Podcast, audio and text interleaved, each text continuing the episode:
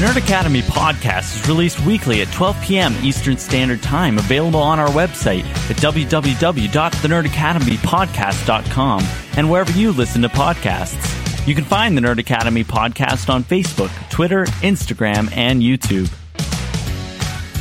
You can also help support the show by going to patreon.com forward slash the Nerd Academy podcast, where every donation allows us to bring you more exciting content every week.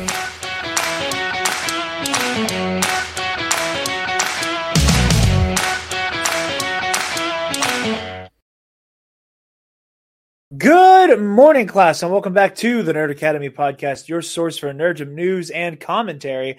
I am your host and superior web headmaster and god of trivia, Jarod Bachman Stubbs, and we are talking Loki season two today. Our season review and overall discussion about uh, this incredible, uh, seemingly final season of Loki. Uh, I already miss it. I'm already. I, I said this on the uh, CBC review that I will be on uh, whenever that comes out uh, that you know i part of me wishes we knew. Part of me wishes i knew to go into this expecting some amount of finality and to be ready to say adieu uh, to loki. But i am not alone. Speaking of the comic book cast uh, mitch is here y'all. I'm back again. he's back again. Mm.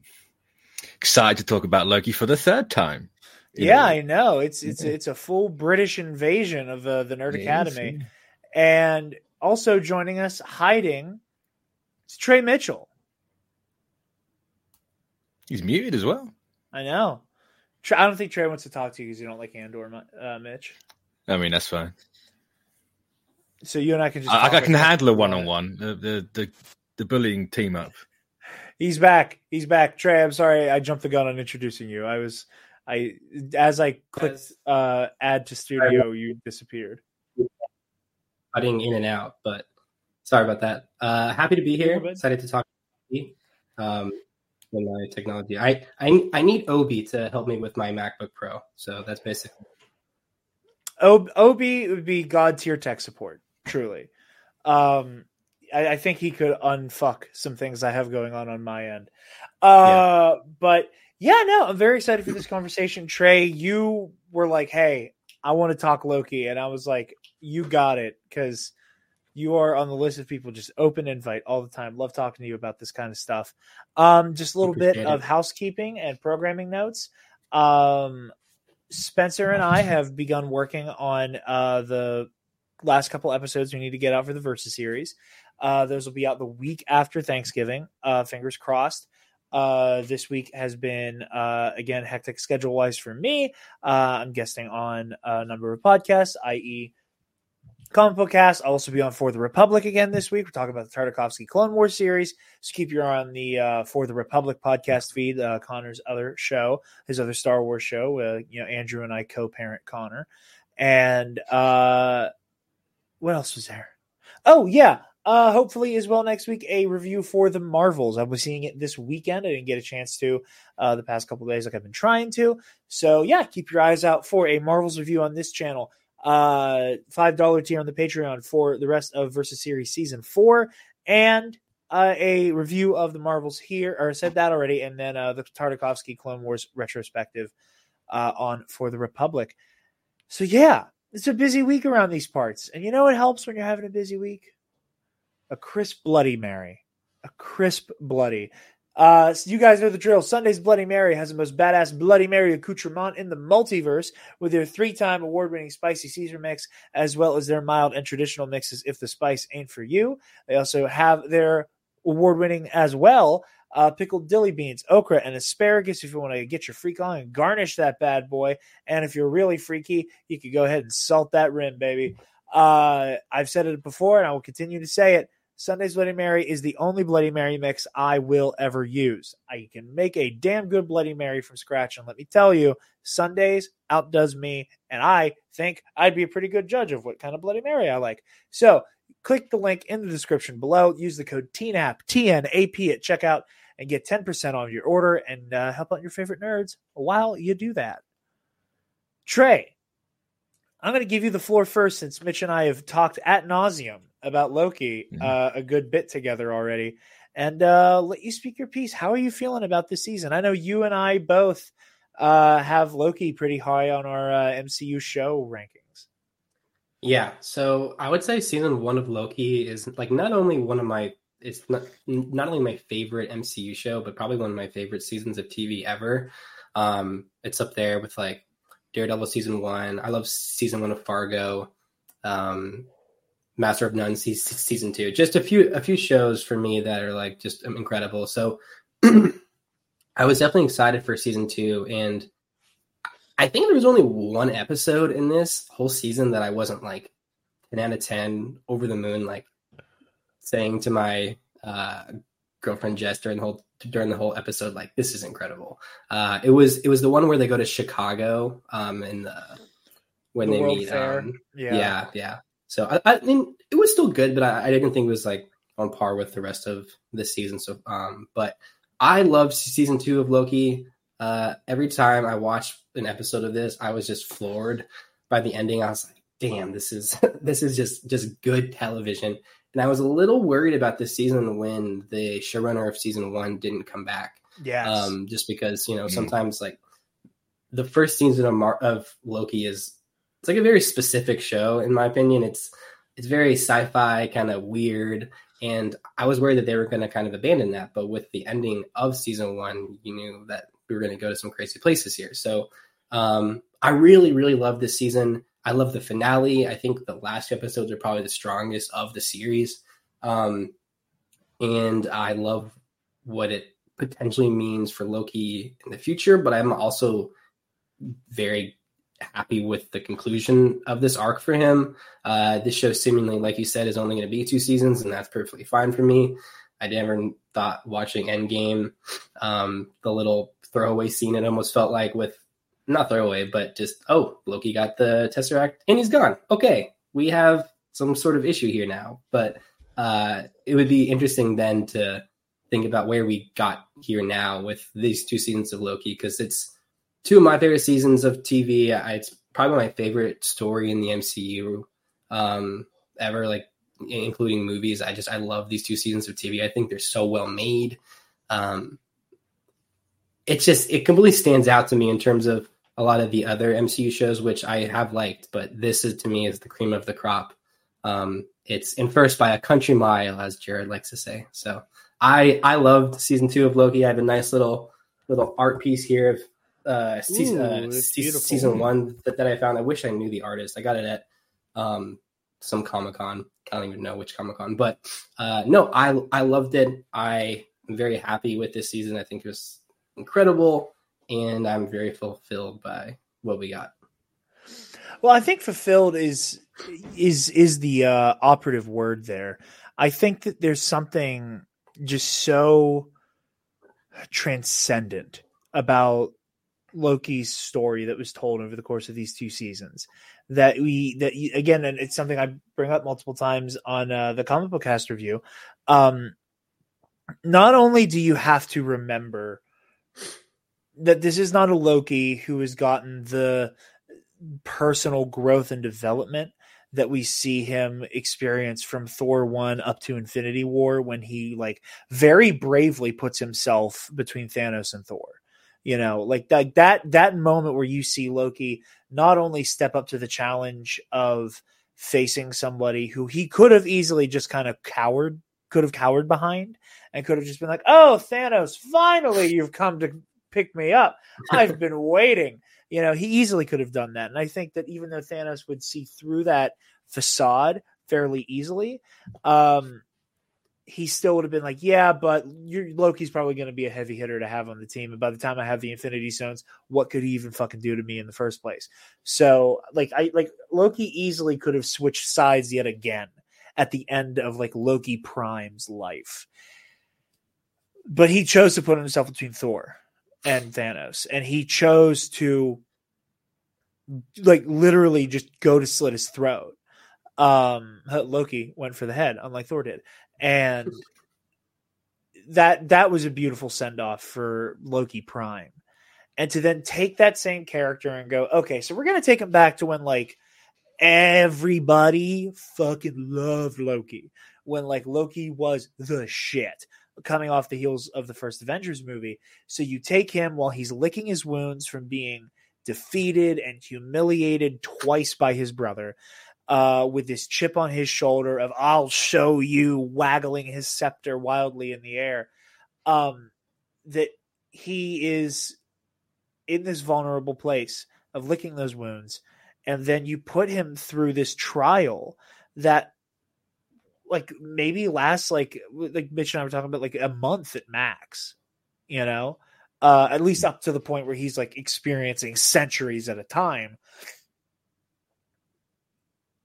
That guy has this beautiful about face. And I love that we see Loki realize not only that he has the capacity to be a hero, but that it's always been there within him, that he's always had the ability to lead, to protect, to defend. That's always been in his heart. He just needed to find it within himself and put aside the parts of him that prevent him from doing so and understanding what glorious purpose means. And that we get two vastly different but equally impactful versions of Loki coming back, not only coming back to the light, but making some form of ultimate sacrifice in doing so. That you know that that this this this Loki, this iteration of him in the TV show, where he just point blank says like, I I don't want to be alone, and that isolation and that sense of being uh, cast aside and being an outcast has shaped his behavior so much. Like when you when you finally let him break that ground and just say it out loud i don't want to be alone uh you understand that you know aside from his envy and his ambition that so much of what drove him as a villain in the MCU was that sense of you know it's it's it's it's that proverb that describes all of my favorite characters who have a complicated morality of that whole, you know, the the the the child or the proverb. I think it's an adverb. That's a different thing. Uh, the that that proverb of you know the the child that does not feel the warmth of the love of the village will feel the warmth of it burning to the ground, and uh, you you see that in Loki, and you see that you know in in the face of making this this incredibly difficult choice that is so beautifully framed around uh, the way that you know he kind of has this boy who cried wolf uh complex going on of like you know well what is the only solution to this problem? It's if i ascend to a throne and take the ultimate power and everybody sylvie included looks at him and goes yeah nice fucking try. Uh we see through this for what it is. You you just want power. You want to be at the seat of power. You want to be taken in by he who remains. And it's like no i don't want that. I just somebody has to do it and i don't want it to be me. This is the last thing i want to do and you see him struggle with that throughout and then make this make this very selfless choice to isolate himself as the only person who can save all of reality. It's it's just so wonderful. It's just so beautiful. Uh mitch your your your overall thoughts on the season before we start talking specific character stuff? Um i mean overall i think it's it's definitely the strongest i think they've done. Like by and large, right? It's not even a competition. As much as I love like stuff like WandaVision and She Hulk, like it's this is so far above any of those that if this isn't their new standard, then everything else is going to be a disappointment, right? But you know, I was the same way with the first season as well, where I thought it was their strongest one, but it wasn't my favorite. Like in the list of all just the TV shows, it's actually quite low down. But with this, I think it's shot up to number one uh, quite quite clearly number one.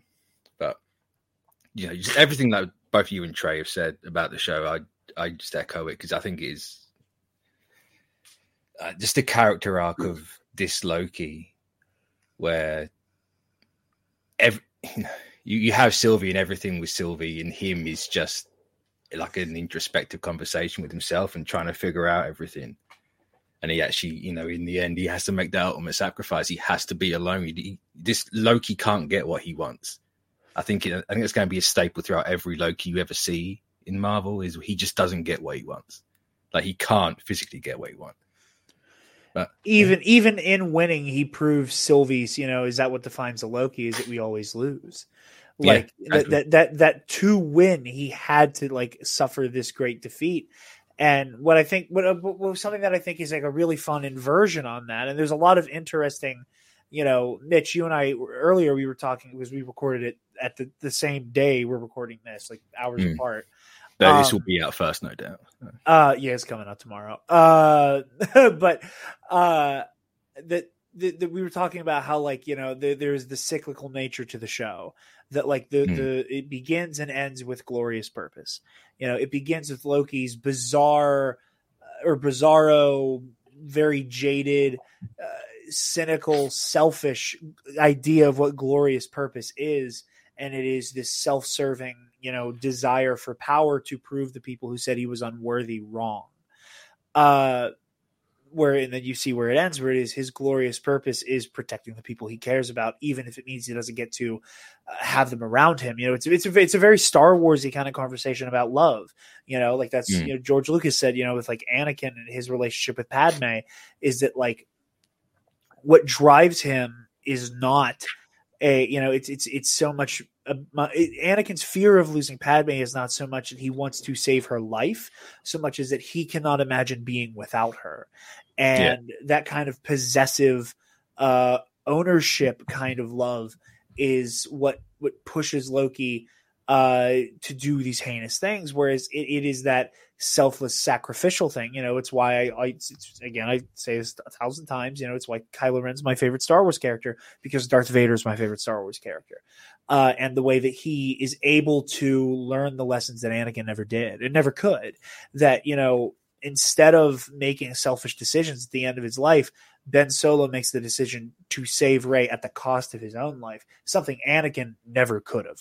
Something that, Mhm. that, that you know Anakin's whole thing was I I I need to preserve you for me, um, whether or not he realized that that's what he was doing, and he comes by it honestly by all of the trauma he's experienced. But it's it's the difference between those two things. And seeing this loki be willing to do that it it, it is that you know beautiful inversion there. And um again there, there there's just so many beautiful inversions like you uh, like kind of what you were uh getting at there i just oh it's, so beautiful it is so beautiful It's also as um, know, I, I brought it up on the spoiler cast or the comic book cast channel, but it's that complete flip of the um, the lesson that Thor learns in Endgame from Frigga or Freya, whichever one you want to call her, where it's be who you are, not who you're supposed to be. Right? yes You know, Yes. he's, he's supposed to be God Loki. I hate that name. You know, he's not supposed to be the god of mischief. He's supposed to be the Loki who remains. Yes. Yes. The Loki who remains God of stories, which like is such a Oh, that's such a great title for him now. And I, and I, I don't mm-hmm. have they u- has that been used Well- on like any official capacity in the MCU? I know that's like a title No. of like a run, but like is clearly not what yet. they're pulling inspiration from with this idea for Well, him. this is apparently now called God Loki, at least according to the Funko Pop. But that's Funko. I like God of I like God of stories because that's what he is. Now. that's You know, what I'm calling him. No. Oh, same, and it, it, and it's so beautiful, and it, it's so beautiful, and it's so meta that you know that like he now that he is the keeper of the multiverse, he is he is the god of all of these stories that we love. It's very much in the same way. Uh, it's it's meta akin to the what if, like that that beautiful moment uh, with Uatu and Natasha, where he's like, Mm. they're not just stories. They're you know, it's it's so much bigger than that. It's so much more than that um and in a very meta way i like how they let loki become like the keeper of all of this um but yeah uh talk, we've been talking about loki a good bit here um i i want to uh talk a little bit about our antagonists throughout the season. I let you know our our renslayers or ms minutes is our uh he's whose remains. Um now that we have like the full picture, like not only of the season but now of the series, I love the way all of these characters in hindsight reflect so much of the personal growth Loki's had to go through. Um you know, in in Renslayer, there is this um fanatical, you know, like d- dedication to her cause that I think echoes like Loki's willingness to side with all of the universe's scumbags to get what he wants, you know, with your Thanoses and whatnot. Um, and that there's there's a, a, a propensity to carry out violence in the name of some greater cause, you know, the, the, the glorious purpose stuff. Um, that he is preordained, you know, cursed with glorious purpose, uh, to subjugate people and that that that is the life that uh, Renslayer lives. And with Miss Minutes, it is this uh, empty pit of like longing and like, why won't you just acknowledge me? Why won't you just treat me as your equal? God damn it! Um, that we that oh you know obviously it, it, it it's not in the romantic sense that you know Miss Minutes has with uh, He Who Remains, but like you still see that in his relationship with Thor and his relationship with Odin and Freya even that there there is this like hey like why won't you acknowledge me as like being as good as Thor or worthy of the throne like Odin um that I think is fascinating and then with he who remains you have this arrogant power hungry um god walking god complex that you know Kang is or he who remains is just a man. You know, he's he's cut low by a sword. You know, a sword to the gut, and that's all it took. Um, he's not a god. He's not any of these incredible things, but he wears all the trappings of it, and he has this level of self importance. pardon me. Um, that again colors a lot of like what we see of like villain Loki throughout the MCU and seeing that like trinity of you know Loki's Loki's wanting to be part of something bigger, his desire for validation and acceptance, and his um, front of supreme confidence and self assuredness. Uh, the way that is reflected in these villains, that you see the ways they're defeated. You know, you see that that fanatical desire to you know carry out the glorious purpose it leads renslayer quite literally uh, to the wreckage of the TVA as she is about to be consumed by the very monster she's been feeding her victims to. Uh, and again, Mitch, you and I discussed this may or may not be the end of Ravonna Renslayer. We'll see how it shakes out. You know, I can go either way. Maybe she'll make it out. Maybe she'll tame Alioth. I don't know. I do love the idea that she is again left there to be consumed by the same monster she's fed so many helpless people mm. to. Um, you know, Miss Minutes in some ways is like undone by her obsession with He Who Remains, and that you know her final moments they don't get to be her having any real reflection or understanding of herself. She she dies with spite. She dies you know her final words her final moments are spent admonishing Victor Timely and with that you'll never be him um, because she's so full she's so scornful and the thing that I love the most about the way that he's able to conquer ha ha ha he who remains is that it's by no I'm not going to play your game and it's I think he recognizes in many ways that one of the things that led to his defeat at the hand of the Avengers is that they chose not to play on his terms. That there came a point where it was like, no, we're not going to start pointing fingers at each other. We're not going to let our aggression and arrogance get the better of us. We are we are going to come together. We are going to subvert your game and we're going to play it by our own rules. And Loki, I think, in some ways learns that lesson both from his defeat at the hand of the Avengers, but also recognizes that like the cat can't we can't put the genie back in the bottle you know like you're you're dead as you know and you, mitch you and i got into a very fun meta- metaphysical argument about that um about whether or not there even is a he who remains anymore and the nature of time loops and whatever but hmm. i still stand by there is one. i and i still stand by you're wrong um but it'd be like that but no that there is this you know he he he defeats kang and he usurps him by taking a throne that he never wanted and that again that's that beautiful uh dramatic irony there that the one thing Loki always wanted his entire life is the one way to save the universe and he I think in a, in a beautiful way he knows it's the right thing to do because this time he doesn't want it um Trey, I've been rambling for a moment. If you, uh, if I'd happily give you the floor because I haven't shut up in like twenty minutes. It's okay. I've been on enough podcasts with you to know the general back and forth. um, so I, formula. yeah, so I think it's interesting with season one compared to season two because season one you had more like big bads in terms of Renslayer and Miss Minutes, kind of, and then at the end he who remains. But with season two, like those characters almost play a backseat to like time and like time is the real yes. issue here. Mm-hmm. And I really loved that. Like it wasn't like, oh, there is a big like when the way season one ends, you think, oh my god, Kang is gonna be like, you know, you see Loki go back to the TVA and you see these giant sculptures of Kang and whatever. So I'm like, oh wow, Kang's gonna be season two or whatever. But with this, it's like so much of Loki's issue is not being able to I don't even know what that thing is called, but you know, the tube that saves time, not being able to go and fix that. You know, we see the, the same temporal loom. Loom. The temporal loom. Yeah, I wish I wish I was OB and I knew all terminology. That that TVA book, I would love to own that. Like it'd be really cool if they would sell that. I would I would love to just have that. You know, yes. my little free money. That here. is free fucking money. Marvel yeah, Studios. Yeah, and have uh, you know, Ke Huy Quan sign sign some and I would pay oh, even more money for that. Would be, that would be dope uh, as hell.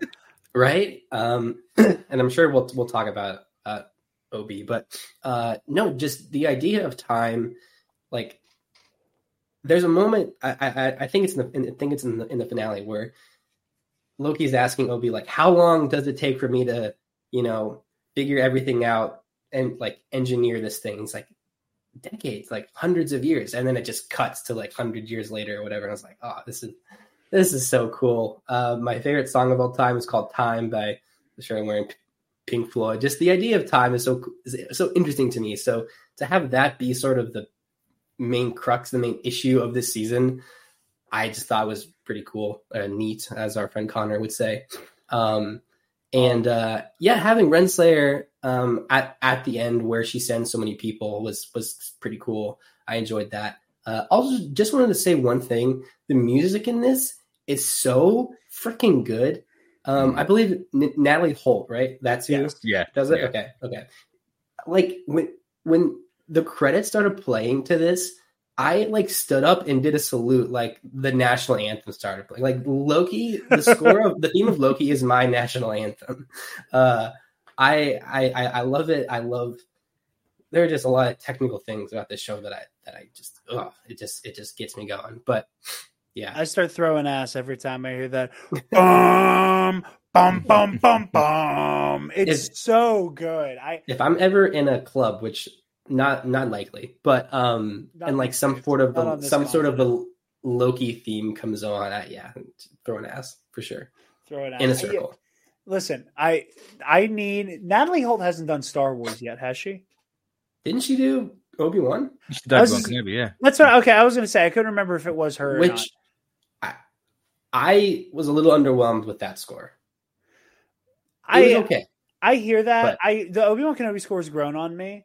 Natalie Holt, if she is like on a Loki type beat, like if she's like, you know, you have like there's certain uh artists, especially rappers, people be like, you know, you got you got you got album such and such, and then you got mixtape such and such. Like I know people make the delineation with like Lil Wayne and Logic a lot. Yeah, it's like they're in so two different fucking modes between what type of project. J Cole. I want Natalie Holt on her in in like Loki mode to do the Rey movie. I like if I could get mm. like some type of new Jedi theme um that is as like makes my hair stand up uh as like the I think it's a Loki green theme with like the dun dun dun dun it's dun. Like, uh, dun. I I feel like the issue with Kenobi is more that she's trying to like John Williams sets a precedent and you kind of have to work within those parameters. Whereas with Loki, it's just like just do you like just do whatever you want and un, un unleash Nat, Natalie Holt. I I don't get a lot of um, vinyls for like soundtracks, but Loki is like I, I started writing my Christmas list, and the only thing so far is just Loki season one Blu-ray. Um, so yeah, I adore her score. Absolutely, it's so good, and that final version we hear in the credits like is mm-hmm. so melancholic. Like again, I want like a like a Pusha T verse on it. Like like it's, it's just so it's so good. I could like have like a really good rap early Kendrick or for Jarod, like whatever. It is. I could I could I could have some bars over that. Trey really does know the TNAT formula where he said, "Yes, uh, someone has to bring up Kendrick Lamar because we've talked about." I need a Drake diss on it. Just I need a just just take the vocals for the heart part for Adonis. Adonis is played by uh, Jonathan Majors. You have something there. Adonis Creed. Wait, no, that, that's not true. No, he's he's, he's the villain yeah, opposed yeah. to Adonis. Yeah, no, no. Yeah, he was in right, a Creed. Right, you're you're you're not too far off. Um, yeah, right. But yeah, no, I God, this it's just so beautiful. And again, like this is this is inc- like a really really tight cast. Like everybody gets so many incredible moments. You know, like Mitch, you brought up on the CBC review, like uh Sophie DiMartino does not get as much Sylvie screen time this season as she did in the first. Yeah. But like, there's not a single moment she's on screen where she does not just own every moment of it. You know, yeah. like just pleading with Loki about like the TVA is inherently bad. You can't keep doing this you know the the terror in her eyes as she's seeing time cave in on itself. That that moment of realization of maybe you have to stop me from killing he remains. I don't know. Um like like she owns every single moment.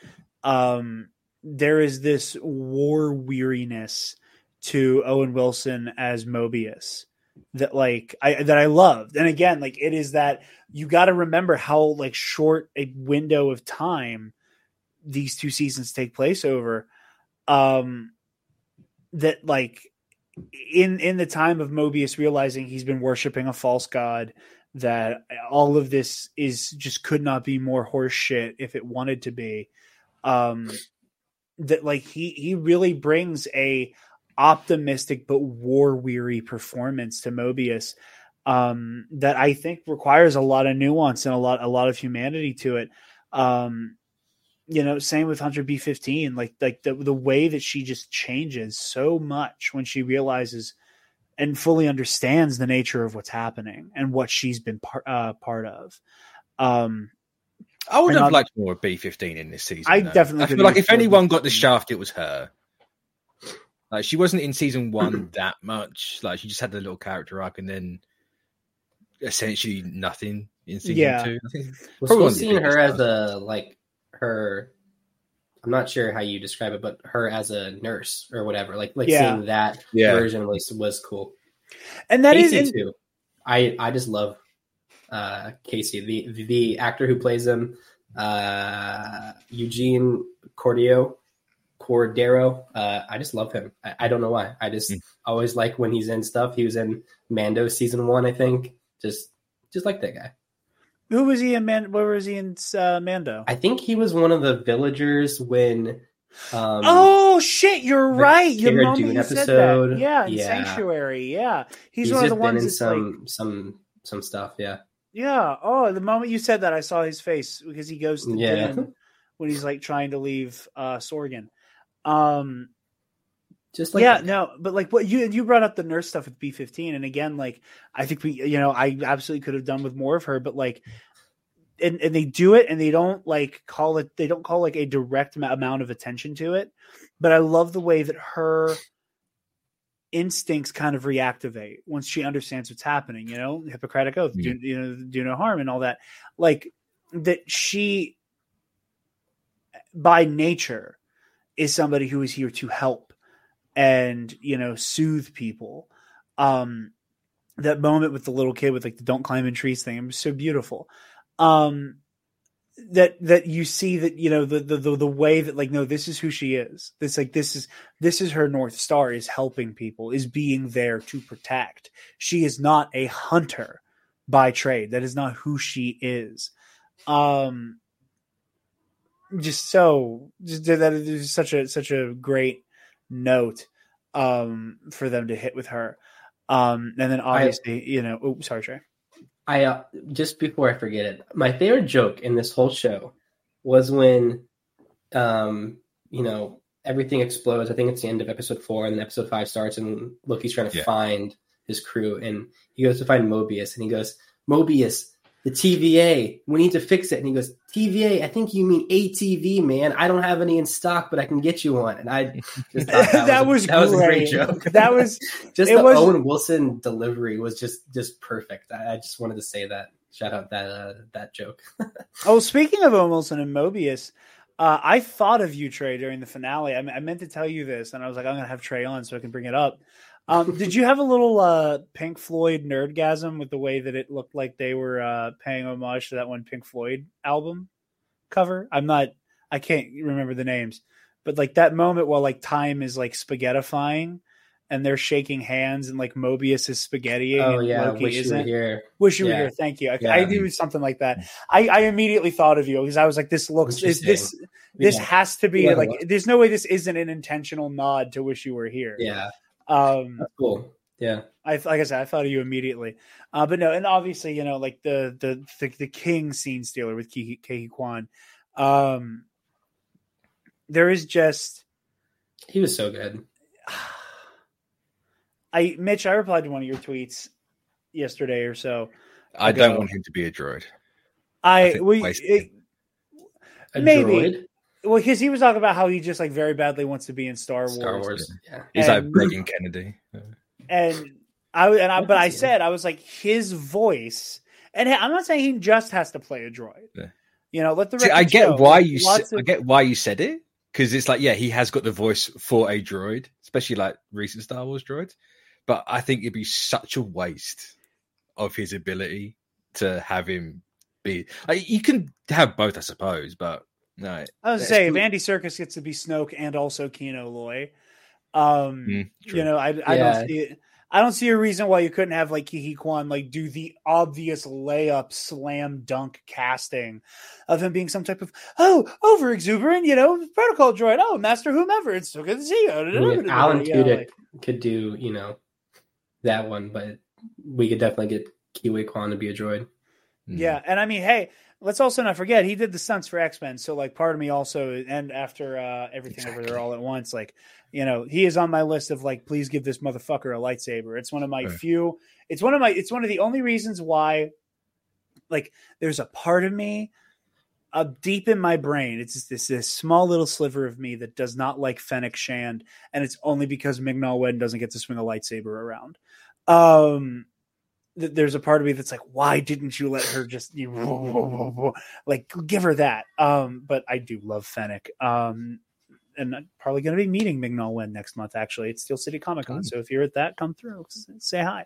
Um, but no, uh, Ke Quan is so great. I and again, I and I love how many times he gets like big thesis statements of the show like his whole his whole thing of like, oh well, maybe we need to abandon the science and lean into the fiction. That's exactly what Loki does.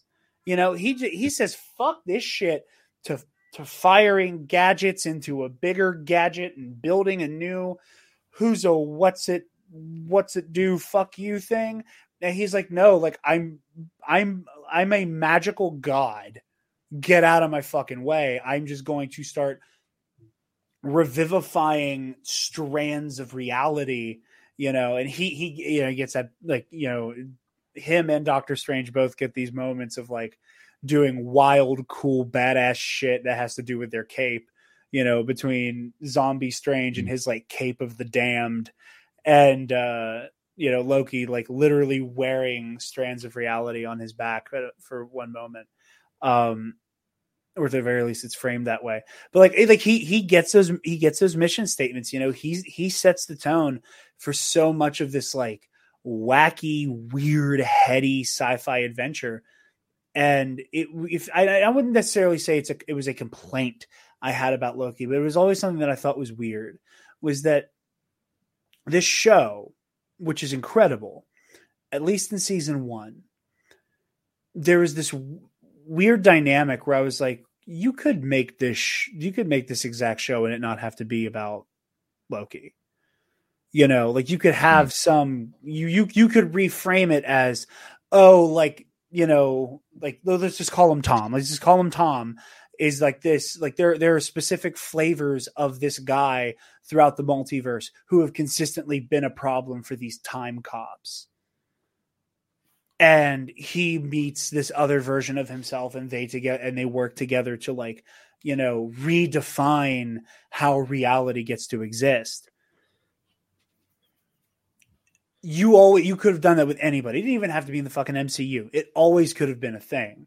And i was always like it's this is such a fun concept. Sometimes i'm curious as to like what would this have looked like if it didn't have to exist within the confines of the mcu and then in the final moments of this show, it's like, no, this is why it had to be about this fucking guy because he is the only person who can solve this problem because of the specific power set he has. And I love this season because we get to see Loki not only do more of his like magic and sorcery and illusions and stuff, we get to see him use it combatively. We get to see his combined power with Sylvie when they're just dropping an entire platoon of TVA goons. Um, together with their with their combined uh, magical might.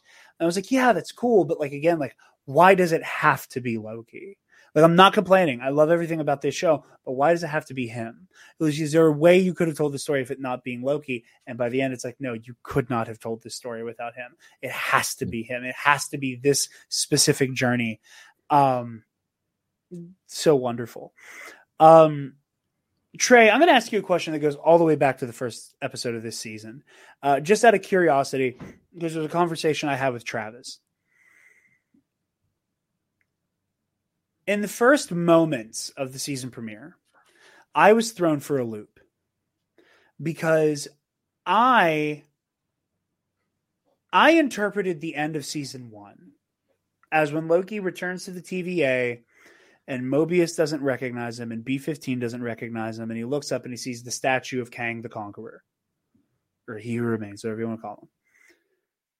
I interpreted that and went into season two with the assumption that he was in the next rebooted version of the TVA. And it was a version of the TVA that had been, I'm going to trying to avoid saying conquered now, um, that was usurped by like an like, like a straight up Kang. You know, no he who remains a Victor Timely, just a Kang the Conqueror, and they were do it. It was just a mask off worshiping of him. And then obviously we realize no, Loki is in a past version of the TVA when it was the mask off, we worship uh, he who remains. Did you have any like inclination of like that's where that that's what they were getting at at the end of the first season? Because I'm just I'm just interested in asking people that question because I I I feel like I'm the only person who had this very different takeaway from everybody else at the end of the first season. You know, I think I just thought when we saw the statue of Kang that like things were very fucked up like he by destroying he who by killing he who remains that just things changed. Um i don't know exactly what i thought about it. Uh I, I think one of the things i liked about this show loki is like so i'm a, I'm a big star wars fan. I know Jarod you're a big star wars fan too. When i watch star wars shows i theorize about the things that are going to come next. Like with ahsoka every episode like my brain like i couldn't sleep you know after I watched an episode of Ahsoka because I was like, oh my gosh, these things could happen. But with Loki, I just watched the episode, loved it, and then didn't really think too much about what was going to come next. So, um, once the when this new season started and he was in the past, there's a lot of weird stuff time like time wise in this where you know he's telling a past version of himself like he re- he opens the elevator. Just there's a lot of stuff that's a bit confusing at first when you see all this past and present version of Loki that you're seeing like 15. You know, he does something and then you go 15 seconds back in the past I and he talks to that past version of himself. So it's it's a bit confusing.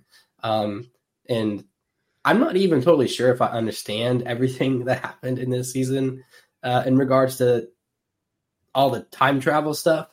Um, but I think Jarod, just to answer your question, when I did see the end of season one, the Kang, the, Con- the Kang, the Conqueror statue, I just thought by killing He Who Remains that the whole TVA was messed up. I don't think I really knew if that was the past or the future, but just that that things were were very different. Yeah. As I said, I was just curious because I, I that the whole idea of oh no, this is this this is just the TVA pre the timekeeper lie. Um, yeah. I just I don't know. That fascinated me. Mitch, have we talked about that yet? I don't I don't know if that. I don't think we have, but I'm very much. I was see, I was on the same page as you, right? That's that was my first thought. Like they, like you've got rid of he who remains. The variants are loose.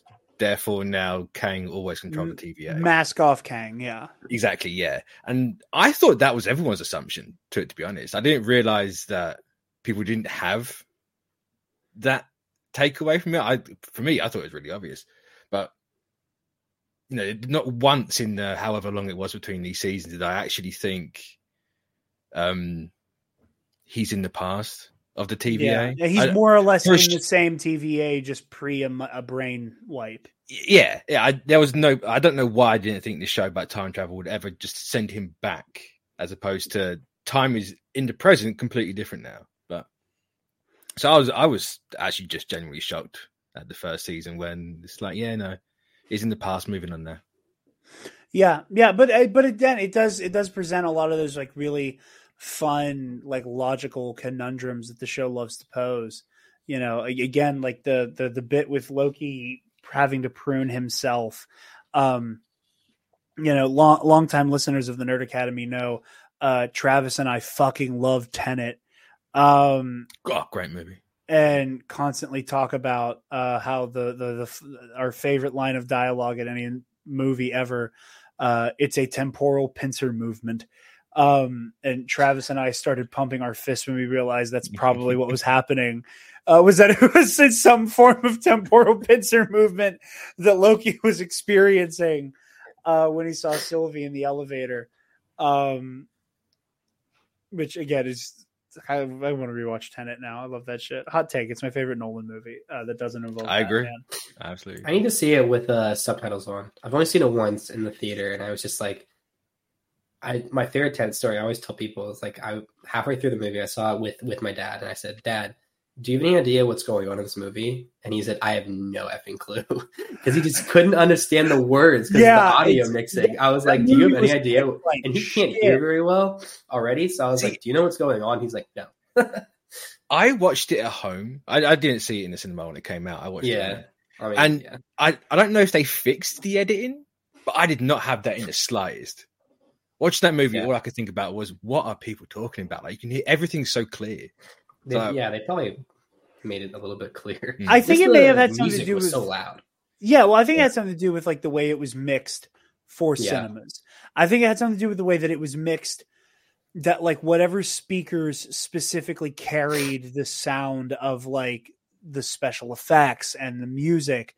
Mm. That for whatever reason that was so high in the mix you know like yeah. and I, and I I remember the day I realized that like different speakers were playing different parts of the audio for the first yeah. time because I think it was one of the times I saw Rogue One in the theater that one of the speakers was fucked up, and it was every time a Tie Fighter, and you heard that iconic ah, when a Tie Fighter flies by, and there was one specific speaker in the theater that had this like this this this this this auditory like screaming like it was just like like it was just this like terrifying crackle noise that uh, just just deafened everyone in the room. Um, mm-hmm. you know, you didn't get that iconic screeching from the engine. Um, but yeah, no, I, I, I, did, I did love that stuff. And again, like it's something that they only could have done. And you know, I, I, I always like to, you know, brag that like I figured out Loki season one, like from the first two episodes. It's like timekeepers are bullshit, and it's gonna be Kang, and da da da. I know there was a third thing that I was like thumping my chest over, being excited Loki, about.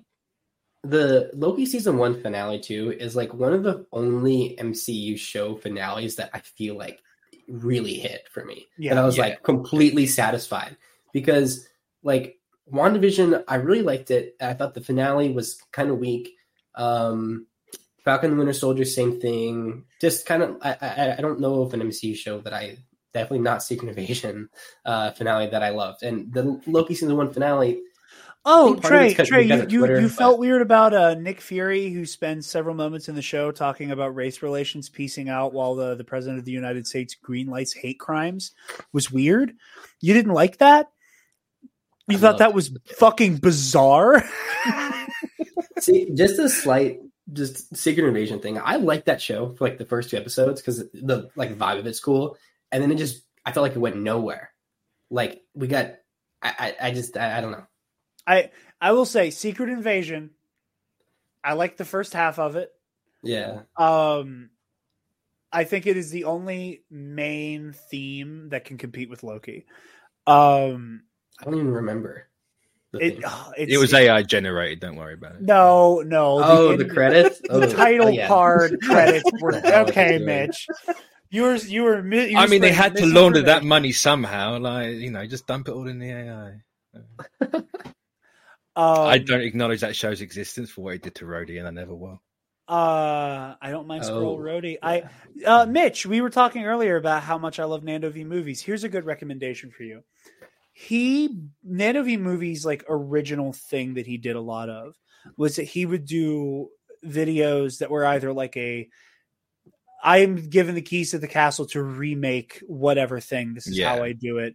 Or he would do videos that were like a one small change, where he would change one specific element of that story um, and here are the ramifications from it. And he was like, I don't really like doing those videos anymore for a number of reasons, but I'm going to do one more. And he hadn't done any in fucking years. Um, and he did a here's how I would do Secret Invasion. You should watch that one. I think you would really like it Hmm. because he he does Skrull Rhodey, but in a different direction. Is Rhodey kept before or after Endgame? Uh,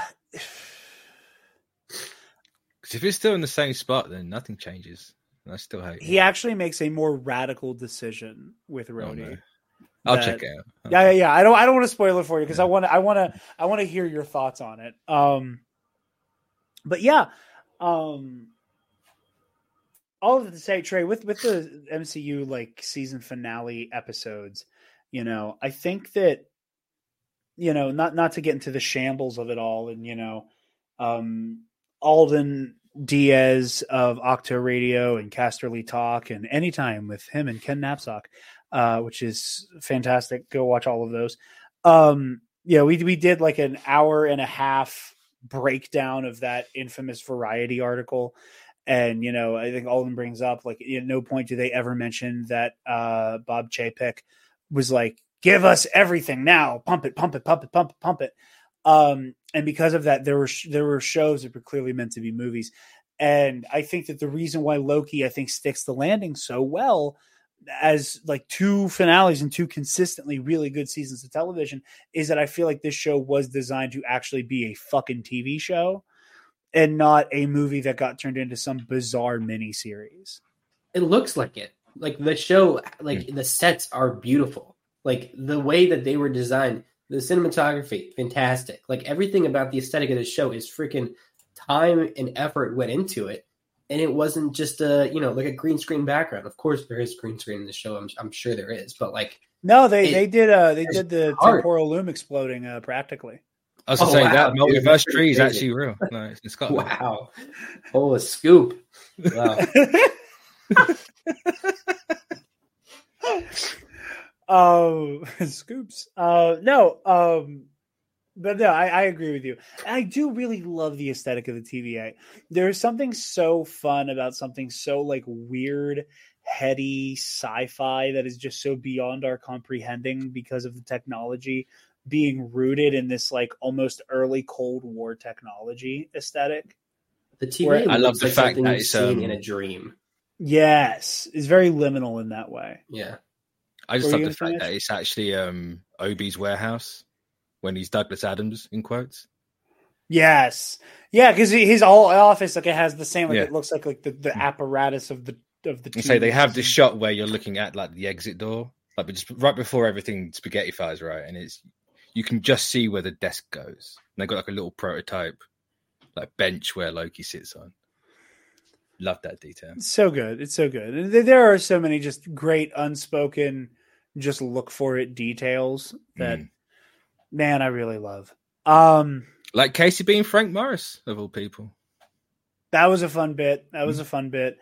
I I oh, listened. Alcatraz. Yeah, Yeah. I I, I love that. I listened to a show called Last Podcast on the Left, which is a hybrid.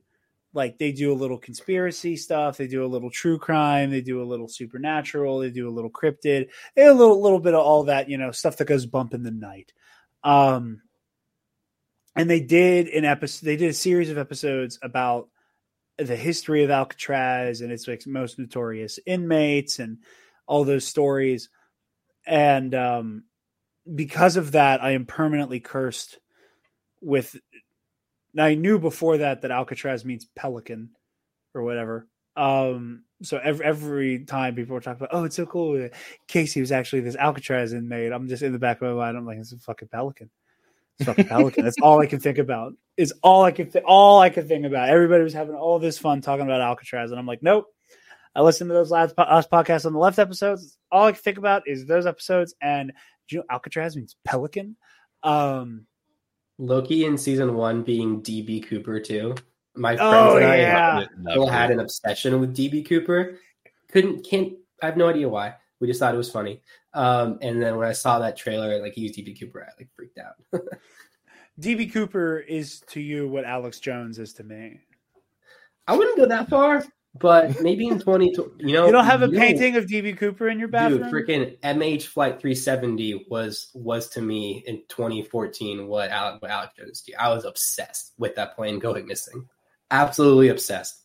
Anyways, uh, yeah, I'm no. surprised the show never did more with like that concept though. I understand why Yeah. it didn't because the show's not about that. But Loki being like people like a DB Cooper or Casey being Frank, you know, is when they announced I it. I thought that's what the show was going to be, which I'm happy. yeah, because it they had it with the um the concept art, didn't they, of like the eighties theater in London Yeah. or whatever. Like, yeah, Well, Loki's it gonna be it was- spending it was- time was- causing mischiefs. It was yeah, it was well they they framed it as like what if Doctor Who was a kind of a piece of shit. And like Yeah. he's he's it's I'm not saying this to be granular and correct you just because like I, I remember seeing that image and being so perplexed as to what was going on. It was uh 75 because it was Jaws. Like I remember like saying that like Jaws was on the marquee, or maybe I'm making that up in my own mind. But I, I It like I might have been, but because they obviously they, they do that shot in this season, right? When they go to the Zaniac. X5? Yeah. yeah, the whole Zaniac thing, which is in the seventies, I think. I'm saying it's a seventy five in the time card. Yeah. Which around that was another fun callback. Is it like ten years later when he and Sylvie are at that bar in the eighties and there's a Zaniac arcade cabinet? Yeah, yeah. They That- really hung on that though. Like the waiting for player two screen, they really hung on that. I, I was waiting for something to happen with it, but it never happened. Well, I mean, in many ways, it's kind of meant to represent like Loki's weird relationship with isolation and loneliness. He is the player hmm. one, eternally waiting for player two. Yeah. Or Sylvie's player two, and he's just waiting for her to show up. Lightsaber go burr. Um, Um, Yes, get Joe. Trey to shake his head. I just, I Um, just hate, I just hate how much he says that. I, I hate how much Jarod says. I hate the lightsaber go burr of it all. I'm like, shut the fuck up. No, okay, I never say I hate the lightsaber go burr of it all. Yes, that is a direct quote. From My me, thing that- is, that I I hate Ahsoka. when people's analysis stops at lightsaber go burr.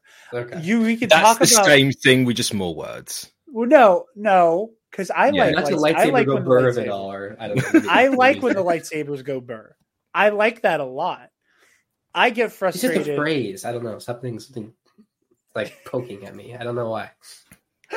It's so funny to me that you dislike that phrase. It seems like something you would say more than me. That I think Yeah. is funny. Yeah, But there's nothing wrong with it. My my brain just like pushes back, which I can't explain, but it's okay. um but yeah. I also just made me think of it. And it's something that doesn't happen a lot in the show. I just need to bring up. I love the sword play. We don't get a lot of it, but like Loki's duel with Sylvie going on and on and on and on. It's just it's just so well choreographed and edited. Like I just I love I love the perspective shifts where like you're seeing it from both of their like almost like a first person perspective of of them like having their little fencing match. And it's also you don't get to see Loki just scrap very often. Like a lot of the time he's either scheming or he is, you know, like magicking the shit out of people or the few times we do see him just like actually throw down, he's getting his shit kicked in. Um, because typically he's fighting Thor. Um, so like, I don't know. There was there was something really fun about seeing him like just fencing and showing like, yeah, like he only loses fights because the people he's put up against are like thoroughbred fighters, and that's not a thing he typically is, but he can hold his own. Is you know, of course, I like. Can Loki hold his own? Have we ever seen him in a physical fight? Yeah, I mean, we see uh, we we see him get beat up a lot, but that's what I'm saying. Is that like this show? Yeah, a, a fight implies that it's two equal sides, right? That's just getting your shit pushed in. No. I mean, I don't think it's a fair fight against Thor. Exactly, it's not. A, it's not a fight. Has he ever actually like been a proper fight? No. no, I mean, yeah, he's just lost them. Okay. That's a fight. That's a fight. Just because he just because he got his shit kicked in doesn't mean it wasn't a fight. I mean, this he takes kick, kick, kick Butler. It's not fair. It's not exactly a fight, is it? It's just child abuse, right? It, it's not a battle, but it's still a fight. Yeah. Yeah, he's scrapping. He's scrapping. Yeah. Um. Yeah. Do we have uh any other like final thoughts on uh this this beautiful melancholy season of Loki? do you both think that this is the end of Loki in the MCU, or do you do you think nah. we're gonna be seeing more of him? So I very much think that Loki is going to be like a key player in yeah Kang Dynasty. I I fully like I think that Loki is probably going to be like the last thing standing between Kang having dominion over reality I I really I really do think. I think Hiddleston even said he's like, don't think this is the end. Like just as this is the end. Yeah, it's, it's, unwise for him to think it's a goodbye or for anyone. Yeah, that was the like, verbiage. said yeah. it twice now. No. But um, yeah, me and Jarod spoke about it on my spoiler cast, but I genuinely think he's going to be the reason why there's a new team of Avengers. Right, you had Loki for 2012 Avengers is the reason why they come together. Right, Loki now in Secret Wars of Kang Dynasty is the reason why the Avengers come together, just on the opposite side. Whether it's this. Loki exactly, I don't know, or it could be in, like he's got another variant of himself to do that. But that's that's how I would take it, just because he's in such a position now where you, you, I don't think you can do Secret Wars in the MCU with how they're doing it without using this Loki, since he's now essentially in control of the multiverse. Yeah. I don't know how you get around doing that. Yeah, I mean, I wonder what other further character growth he could have because I, I, I, like, I remember I've never been a huge fan of the first Avengers movie. I know that's like a hot take, but I, I've just I never have. But his Loki really stood out to me. So just to go from that in what 2012 to like where we are here is just such a crazy arc. I know. So I'm like, I just yeah. wonder what else they could do. Like, it's I, I almost feel like there's a like like a bow like it's like wrapped in a bow now. It's just it's it's it's such a perfect ending. Even though I do think I do agree with you, Mitch, that there probably will be more of him. It's just such a like perfect arc, I guess. It is a perfect arc. It's one of those things though that like for me, I've always it's it's like a gripe I have with stories like this in general is that you know I want it's it's like one of the reasons why a lot of people like you know aside from just shitty critiques and bad uh, media literacy, you know, people like brushed up against the Last Jedi. I think is that they wanted to see Luke in his like full glory as a fully formed Jedi Knight, you know, and I think that's why like people get myself included excited to see like Luke and the Mandalorian and stuff. Is like you finally get to see Luke who has overcome that darkness that he had that he was conflicted with, who understands the code and the philosophy of the Jedi now fully, and now you get to see him like being Jedi Master Luke Skywalker. Um, I want to see Loki. Like we've seen him rise to the occasion. I want to see what he's like now when like shit hits the fan and it's up to him to like help prevent calamity and like be a part of like an Avengers type lineup. And Mitch, you and I talked about this, and I find that I find the idea deeply fascinating that like what, that we're slowly seeing like manifestations of the Infinity Stones coming to fruition, like mm-hmm. how Wanda and what she does in Multiverse of Madness is kind of like she is now the reality stone incarnate and that Loki has kind of become the time stone incarnate. Um, I know people were talking about something that has to do with the Marvels that again I have no context for because I haven't seen it yet. But like how like there's something there that could like be implying like oh like the space stone is coming back into play. And I love the idea that like this next crop of Avengers would be like what that you could call like the Infinite Avengers. That like and my big thing is the whole idea of you know oh, the Mar- Marvel Studios is like, oh shit, we got to bring back the original Avengers. It's like, yeah, dumbass. Of course, that's when it be fucking Secret Wars is. Um, but I love the idea of that being the case, and I really, really want if if again if it turns into like something to do with the Avengers representing the a new crop of Avengers representing the Infinity Stones, that I really hope a because of color palette and b because of the symbolism of it that like a multiversal Tony Stark being like the new Soul Stone. That like a finally get Tom Cruise Iron Man. No, no, no let it be your Robert. Jesus Christ, I don't need. I don't need Iron Man. I don't, be, no, it doesn't. They had their chance with Multiverse of Madness. They couldn't make it happen. I don't need it. Um, I don't need Iron, Iron Man. Man gets you to join a cult. Yes, yes. The um, kind of what the Avengers are. Oh please! You and I are on the same side of too much too much Marvel stuff for you to be shitting out of your mouth. You get Jared Leto in there, and you know you got to. You that's you gotta, that's too far. That's where I draw a line. There, he's too busy climbing the Empire State Building. Morbius is the Morbius, Mobius. Um, there. Um, but no, I do love the idea of like Tony being this like manifestation of the Soul Stone because he's a it's he's its last victim and be like the gold of the soul stone, you know, the gold. I don't like how you said victim there. Uh, he was the last person whose um, life was claimed by the soul stone. Maybe even that still hurts a little bit. But anyway, I think that would be neat. I would like that very much. But yeah, um, is that all we have, gentlemen? Yeah, I think so. Yeah. Hell yeah. Uh, Trey, where can the lovely people find you, my friend? You can find me uh, on Twitter uh, at Trey underscore Mitchell three. I changed my name, my, my, Twitter handle in the last few months. First time I've said that out loud.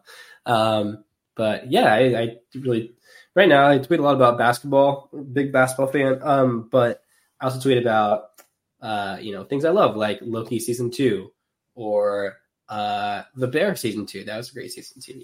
Or movies. I just saw a movie two, two nights ago called Saltburn. Um, pretty pretty interesting. So I tweet about movies a lot and shows and sports. So if you like any of those things, we got to get you back to talking about movies on a microphone. I love listening to you talk about movies on a microphone. Appreciate it. I haven't done a podcast in a while. This is my first podcast in months. Like, uh, like weird. It was like I was going to say. I think the last time yeah. you were on air was for an Ahsoka review for um, oh, Fallen yeah. Jedi. I think that might have been Probably. the last time you were on air. Yeah. maybe, maybe I'll just be greedy and I'll recruit you to Team TNAP next. yeah. We'll see. We're like the Avengers. It's just a revolving door. Definitely. But yeah, thanks for for having me on. I, I always like talking about um, things that I just am very passionate about. Which this show, I I am. I, I feel like I don't have as much to say as I do about like Star Wars per se, just because I don't know Marvel as well as I know Star Wars. Um, but like, I definitely love this season of TV in, in a way that I love other things. So um, yeah, thanks for inviting me on. I had a very interesting conversation, which I never plug this, but whenever you join the Patreon, you also get to join the Nerd Academy Discord. Um, Paco, ten dollar patron, uh, mentioned some something about like missing like the weekly like live stream reviews for Ahsoka. And Trey, I'm in a similar conundrum as you, and I think it's because like Star Wars is consistently Star Wars consistently has like similar mission statements across its stories, like is as as wildly different as say the Mandalorian or Andor is. They're still hitting a lot of similar themes because it's what Star Wars has always been about with a lot of those ideas and themes that I feel way more confident being able to, as the credits roll, sit down and talk about it because, like, I feel like I personally have an understanding of Star Wars. Yeah. And that myth and like what it's trying to say, as opposed to the MCU, which is consistently telling stories that are like touching on different themes and like again, like that that, that everything from um WandaVision to a Ms. Marvel to a Loki like they're all tackling different ideas and that I, I i feel the the need to like sim, sit down and simmer with something like a loki more than i need to be able to have a competent conversation about ahsoka where like something like ahsoka i was like yeah like i want to do the you know kind of de, de like I, I i kept calling them like art like the live call-in shows but they really turned into like decompression sessions of like talking through it. And then i would get to do like an actual review of like okay i've thought about this for a while. Here's what i think it's about. Um that i don't super feel comfortable ever doing that with the mcu now that said i am thinking about doing that for what if season two Nine I haven't made up my mind nine- yet. Nine episodes. nine days nine episodes i haven't made up my mind yet i think i might i think i might Well, um You know, you mentioned Andor, and like, I, I was doing so. I, I had a Star Wars podcast for like f- four years, uh, called Skywalking Through the League, and like we did episodes about Andor, and like, I love Andor. I think it's amazing. I didn't have a lot to say about it though. Like, I'm just like, this is really good. I don't know if I'm smart enough to talk about it, you know. And like with Loki, I don't. It's not the same because I, I don't think it's like. Well, one, it's not as many episodes, so like you have more happening in each episode. Um, but yeah, I, I, I kind of feel that with with that show and, and this to an extent, but there's still more I feel like I could yeah talk about. So I hit a I hit a brick wall talking about Guardians of the Galaxy 3 where like there was I was just like this movie is so good that I don't even feel like I need to tell you why I think it's good. If that makes sense. Like I admit you were on for that review where I just kind of hit a point where it's like y'all can tell this shit's great. Yeah. Yeah. I don't it it speaks for itself. Uh and I've never had that experience before. Um Yeah.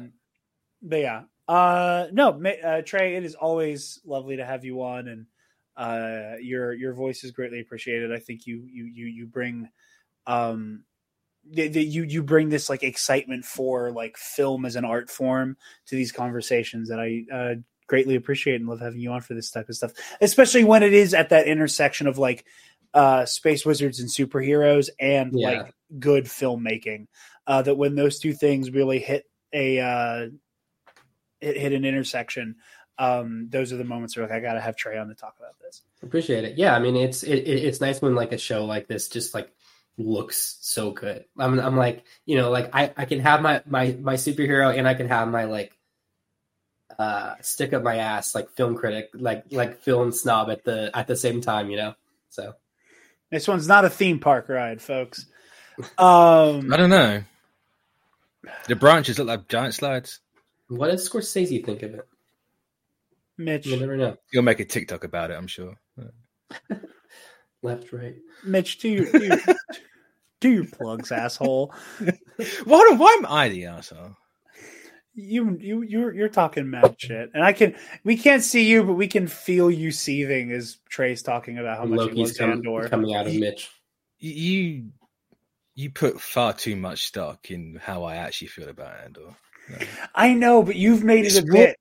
Back. It's what like, I just Jarod should appreciate a good bit I listen. The day I got the message from Armin as you were recording, you were talking shit about one? Andor. several. I know, I know. It was like two weeks in a row. But uh, whenever he was like, "Hey, Mitch is talking shit about Andor. What do you have to say?" and I was like, "I like, I like a little, I like, I like humbling Andor stands. So I'm not to tell him not to. But Mitch also goes way too hard with this bit. So I don't, I don't know. I mean, I don't get how just saying Andor bad every like a month and a half is too hard. Where can the people find It's you talking about how much you three words? How where can the people find you talking? You can find me on the socials on on the Twitter at the six nine two tweets. Is that my handle? Yeah, six nine two tweets. You can find it in the link tree on screen right now. And the Comic Book Cast every time there's a show that comes out. I do the weekly and then the spoiler cast. Jarod normally joins me for those. Which maybe he's there for Scott Pilgrim if he pulls his finger out his ass. I don't know. I'm He'll sorry. at least be there for Invincible. I hope. I will be there for Invincible. That's a Good. goddamn fact. fine, but- I've been watching season two, pretty good. Yeah, I didn't know. I didn't know Yeah. if you were into Invincible or not, Trey. That that makes me Jess is really into Invincible, and I like Invincible, but she likes it more. My girlfriend. uh, Greatest Trey, comic I, story ever told. Trey, I might be uh, tagging both of you guys in for an Invincible season Do it. review. Do we? Definitely Jess, at least. Dude, I love. I dude, I fucking love Invincible. I listen. I am the. I love Mortal Kombat, and I haven't had a chance to sit down and play Mortal Kombat One yet, like at all. Like I haven't even bought it yet, and I keep seeing all of the uh um footage of Omni Man because he was like the first DLC character. Oh my god, it's so good! It's so. Is J.K. Simmons voicing him? Yeah. it? Okay. I'm gonna So they, bitch they for a can get. J.K. Simmons, They- but they can't yeah. get. I am fucking livid. when I found out, so Trey, for context, both Omni Man and Homelander are going to be guest characters in Mortal Kombat. His voice, right? Huh? I know uh, Anthony Starr isn't doing Homelander, right? He's, not doing Anthony voice. Starr is going to voice Homelander. I Yeah. like. I have no idea what Homelander sounds like if it's not Anthony Starr. I am like Yeah, legitimately so fucking angry when I saw that story that I was like, I'm just gonna pretend this isn't real. Like I just I, I need I need to just fully like disinformation myself into believing that it can't be true. And I really Leave it there, hope though. I re- shut the fuck. I really hope that Anthony Starr is just is, is being coy. I really do. And he's just I like, don't see oh, why he would be though. Because they were, I- and I know because you're right because they were very straightforward about like, oh yeah, J.K. Simmons is going to play Omni Man because of course he is. But I'm not Ah. looking forward to the day when Homelander's in Mortal Kombat and people start clipping the voice lines, and I have to then inevitably actually hear Homelander without Anthony Starr. I know. I just was That's gonna especially be a 'cause the weird voice day. lines. The voice lines for Omni Man are so good. They are so good. Like Trey, you'll you'll appreciate this one. Um, whenever Johnny Cage and Homelander have their like beginning of the match face off, um, one of the interactions they can have is Johnny Cage goes, "You're like the dad I never had," and Homeland, and it, it's so good. And Omni Man hits him with, "You're weak. My son is." Invincible. Like he does the pause. Like the title card is gonna come on screen. And i i'm like yeah! Um i'm not prepared for like homelander to show up and like say some like do whatever the fuck i want and like do the little finger wagging it not be anthony starr.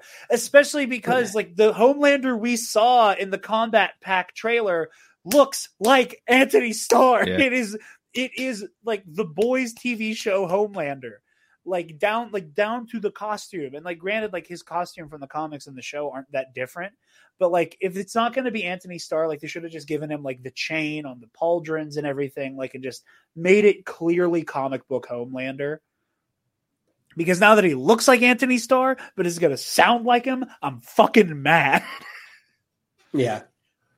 but that's that that's my little rant there. Um i i, I promise i promise you all i'm not a homelander stan. I promise that i am not a homelander stan. I don't know about that. he's one of my favorite villains of all time. I i, I can confidently say that though for real though. Uh but yeah uh obviously if you guys are watching this there's no way you're not already watching comic book cast. Uh, but if that's somehow the case, fucking subscribe to Comic Book Cast, you dumb dumb. Um, you can find me on Twitter and Instagram at Dark Jedi 2552. And you can find the Nerd Academy podcast on Facebook, Twitter, Instagram, YouTube, wherever you get podcasts, and on our website, uh, the Nerd Academy podcast.com, where if you want to get some TNAP merch, go ahead and click that student store link. TeePublic.com. And if you're feeling generous, you can donate to our Patreon. Give me a dollar. Speaking of our patrons, thank you to our $10 alumnus, Keandre Lloyd. Oh, oh, Colin Provolone. Sir. so good. Feel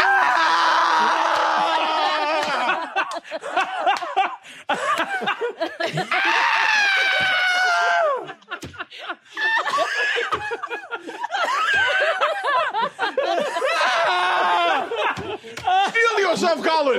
Feel yourself. This is me stealing my zone. Uh, to po- uh, Trey can appreciate that clip because Jess is also super into Dimension 20. Um, yeah. Uh, and to our $10 patron, Paco, and this is my second time saying his new name, which is still hard for me because he put Alex Jones and Elon Musk's name together. So thank you to Alonex Jonas. right, ladies and gentlemen.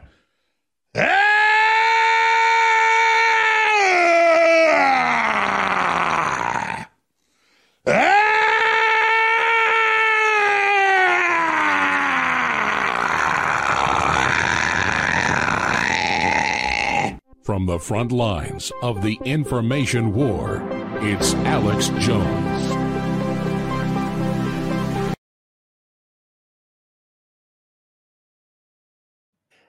And to our $10 patron, Ray Clausen, who asks that you donate to Equality Texas and help keep queer kids safe in the Lone Star State. As I said earlier, uh, the Discord, which I fail to mention fairly often, but that is also a perk of the Patreon at any tier. Uh, the $5 tier gets you access to the uh, Versus series and our other Patreon exclusive content in Heroic History 101, which we don't get out as much as I'd like to. Um, but that's a New Year's resolution is to actually get good at doing Heroic History 101. Um, but yeah, Versus series, we're going to have the rest of those episodes out soon. Um, Ionized Basterd season two coming soon. Uh, to give everybody a little behind the scenes look, I've mentioned this before.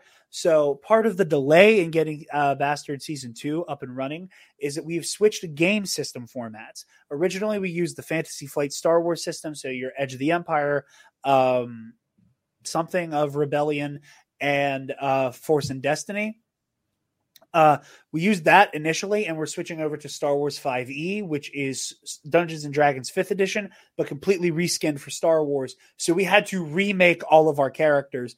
And uh, the lovely Dan Miller of Broaxium, uh, you know, he has a baby, he has a wife, and they do all, they're just constantly doing shit at Broaxium.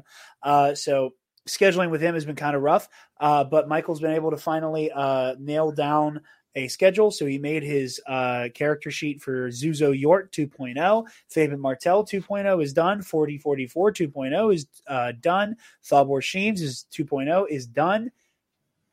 So Basterd season two is coming soon. I cannot wait to get back into this story. Um, I am just exhilarated. It is it is my favorite. Uh, it's my favorite thing I've ever been a part of. I say that sincerely from the bottom of my heart.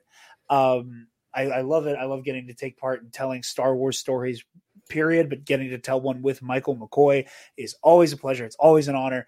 Um, and Michael has done nothing but make it abundantly clear that I am, I personally, Fabian Martel, uh, is in grave fucking danger this season, and he refuses to elaborate that in any way, shape, or form. Uh, so yeah, all remaining systems YouTube channel, Ionized Basterds season one, all seven episodes are out. So go watch those. Uh, Mitch, I know you said before you're like a couple episodes into Basterd season one. I am, yes. So yeah, everybody go go watch Ionized Basterds and then get on over here for Bastard season two. I can't wait. The whole gang is back together. We're gonna go rescue Thabor on Dayu and whatever the hell is gonna happen for this motley crew to save the galaxy a second time. Uh, so yeah, check that out. Epic Confrontations, obviously the Star Wars Trivia League uh, that I'm a part of. Uh, I have a relatively recent match where I played against a mystery movie trivia Schmoedown alum. Uh, I'm still keeping that tight lip because we don't say who it is in the thumbnail. Uh, so so go watch that as well. Uh, thank you guys for watching. Like I said, hopefully next week Marvel's uh, review will be out. I'm going to do a news roundup as well because we got a lot of news brewing. We have uh, talk about um, Pedro Pascal potentially being our Reed Richards of the MCU. We have the Madame Web trailer, um, all kinds of stuff to talk about.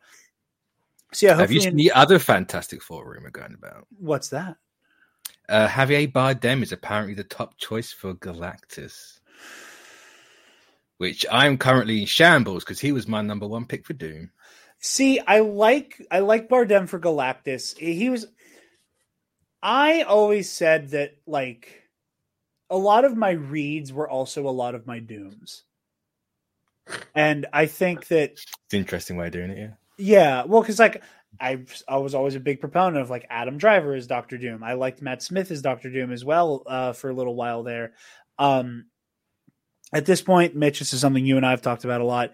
If there's one thing that the MCU has done a poor job of in terms of representation, uh, or two things technically, it's been uh, their Jewish characters and them being like Mhm.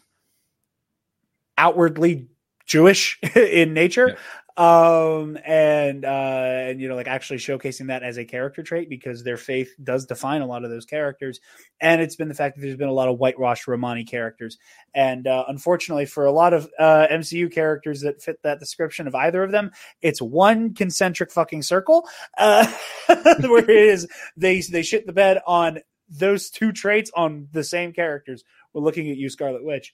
Um love Elizabeth Olsen's portrayal that you but again just like how I love Tom Hardy's Bane I can like Tom Hardy's Bane and I can also go should have been a, a Latinx uh, actor um and not a random fucking white British guy.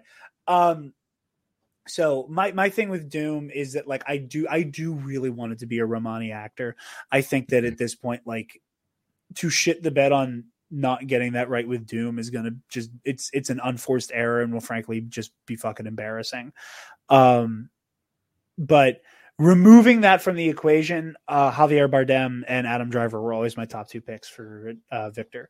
So I like but I like Bardem as Galactus especially because it's going to largely mostly be probably a mocap and voiceover role. So I get down with that. Put some put some dots on his ass.